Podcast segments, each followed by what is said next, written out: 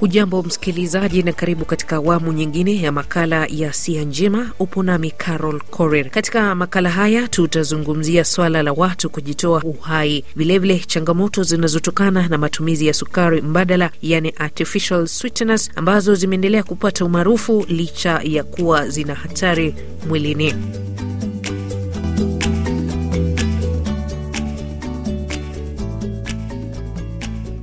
Sehemu ya kwanza nipo naye Caroline Gishia, mtaalam na mshauri wa afya ya akili, tukizungumzia ongezeko la idadi ya vijana wanaojitoa uhai.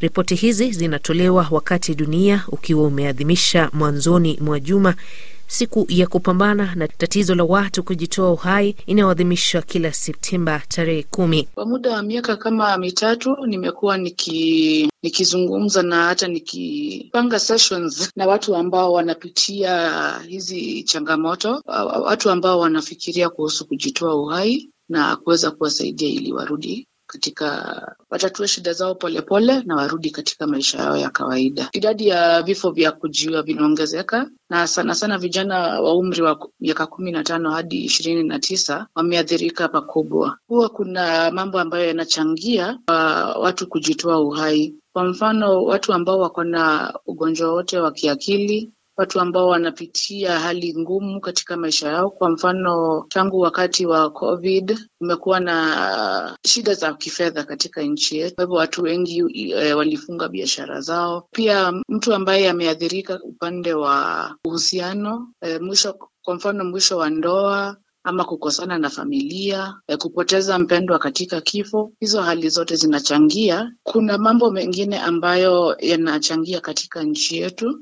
Kwa mfano kuna depression. Watu wengi huwa hawajui wako na huo ugonjwa, kwa hivyo kuna hiyo shida ambapo watu hawajaelewa huu ugonjwa, hawana ujuzi. Kuna, kuna mambo ambayo huwa yanaongeza yanahatarisha. Ukiangalia eh, jambo hilo unajua kwamba huyu mtu ako na uwezekano mkubwa wa kujaribu kujitoa uhai tena. Mambo hayo ni kama mtu ambaye amejaribu kujitoa uhai hapo mbeleni ako katika hatari kubwa zaidi. Siha Njema na Caroline Corrier.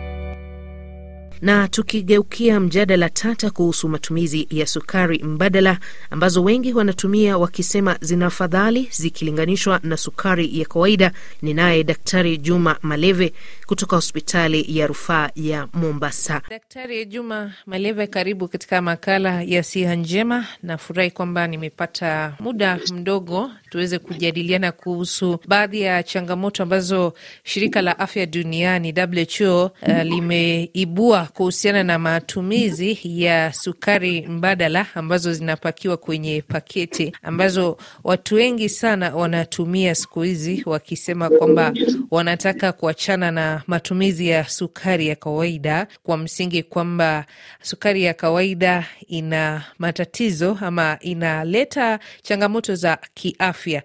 Sijui una mtazamo gani kuhusu dhana hilo kwamba sukari ya kawaida na sukari hizi mbadala ambazo kwa Kiingereza tunaita artificial sweeteners. Asante sana Caro. Ni kweli hapo uh, awali hizo sukari mbadala ama artificial sweeteners zimekuwa zikitumika kwa kuweza, watu walikuwa wafikiri kwamba zinaweza tumika kwa kuweza kutibu magonjwa kama vile sukari ama magonjwa ya obesity, lakini kuna baadhi ya research ambazo zimefanywa zime uh, mawaida tofauti kwamba hizo sukari mbadala artificial sweeteners zina madhara makubwa sana katika ile intestine ya mwanadamu, vile glucose inakuwa absorbed kwa kwa intestine ama vile chakula ambayo tumekula vile inavyoweza uh, kutumika vizuri mwilini, ina interfere na hiyo glucose absorption katika intestine za mwanadamu, na pia ina interfere na um, ile secretion ya insulin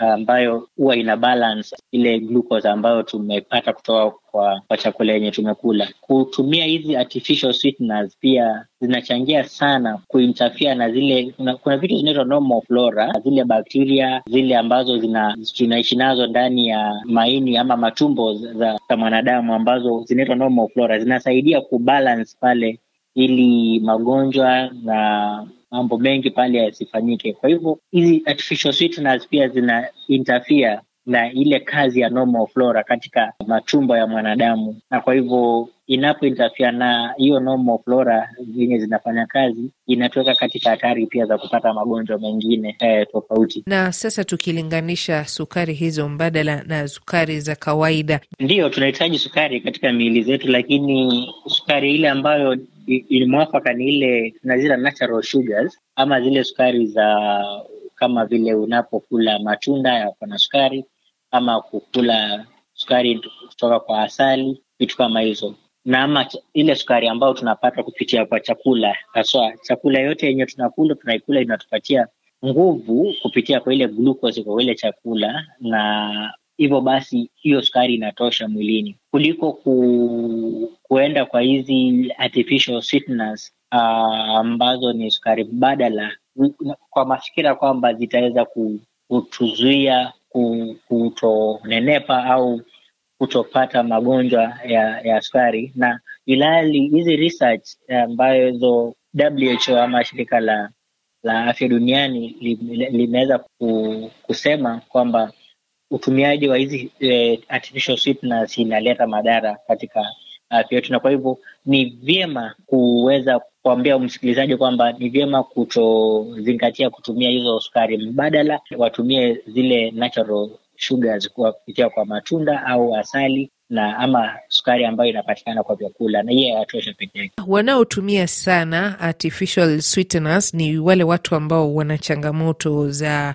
kwa mfano ugonjwa wa kisukari. Tafiti hizo zina maana gani kwa wagonjwa hao ambao wanauguza ugonjwa wa kisukari? Msikilizaji aelewe kwamba haina any uh, nutritional value, na kwa hivyo kitambo tulikuwa watu wanatumia hizi artificial sweeteners kwa kufikiri kwamba itaweza ku, kama itakuwa kama substitute ya, ya sukari za kawaida, na kampuni nyingi zika, zikawa zinatengeneza hizi sukari mbadala, lakini shirika la, la, la, la afya duniani lime WHO limeweka wazi kwamba hawapeani uh, ruhusa kwamba hizi utumiaji wa sukari mbadala ufanyike kwa sababu hauna manufaa ya kiafya haina manufaa ya kinutrition ama hatupati lisho, lisho bora kwa kwa kutumia hizi sukari mbadala, na kwa hivyo iko nayo madhara ya kwamba ina, inachangia kuinterfere na vile glucose inakuwa absorbed kwa intestines na inainterfere na vile insulin inakuwa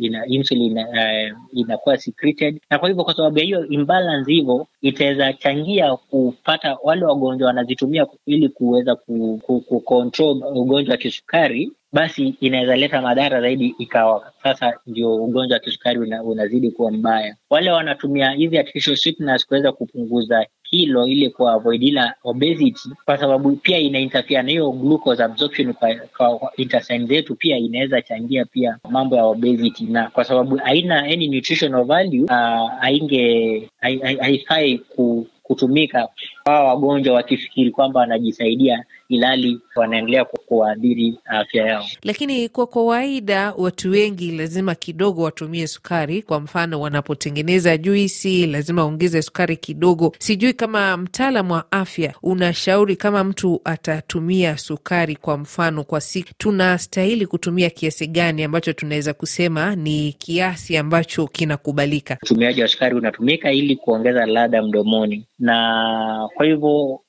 wataalamu wa afya ama nutritionist wanatumie sukari kiasi kidogo, kwa sababu kwa mfano kama kama unatumia kikombe cha kama 50 milliliters, unafaa utumie ile kijiko kidogo kile cha tablespoon, ile tunaita tablespoon, uweze kupata tu ladha ya sukari mdomoni, kwa sababu hiyo inatosha. Lakini kama tunataka kupata sukari mwilini, mwili tayari unajua kutengeneza sukari kupitia kwa ile chakula ambacho tunakula hata kama akijaongeza sukari. Naam, Daktari Juma Maleve, na kushukuru sana kwa mchango wako.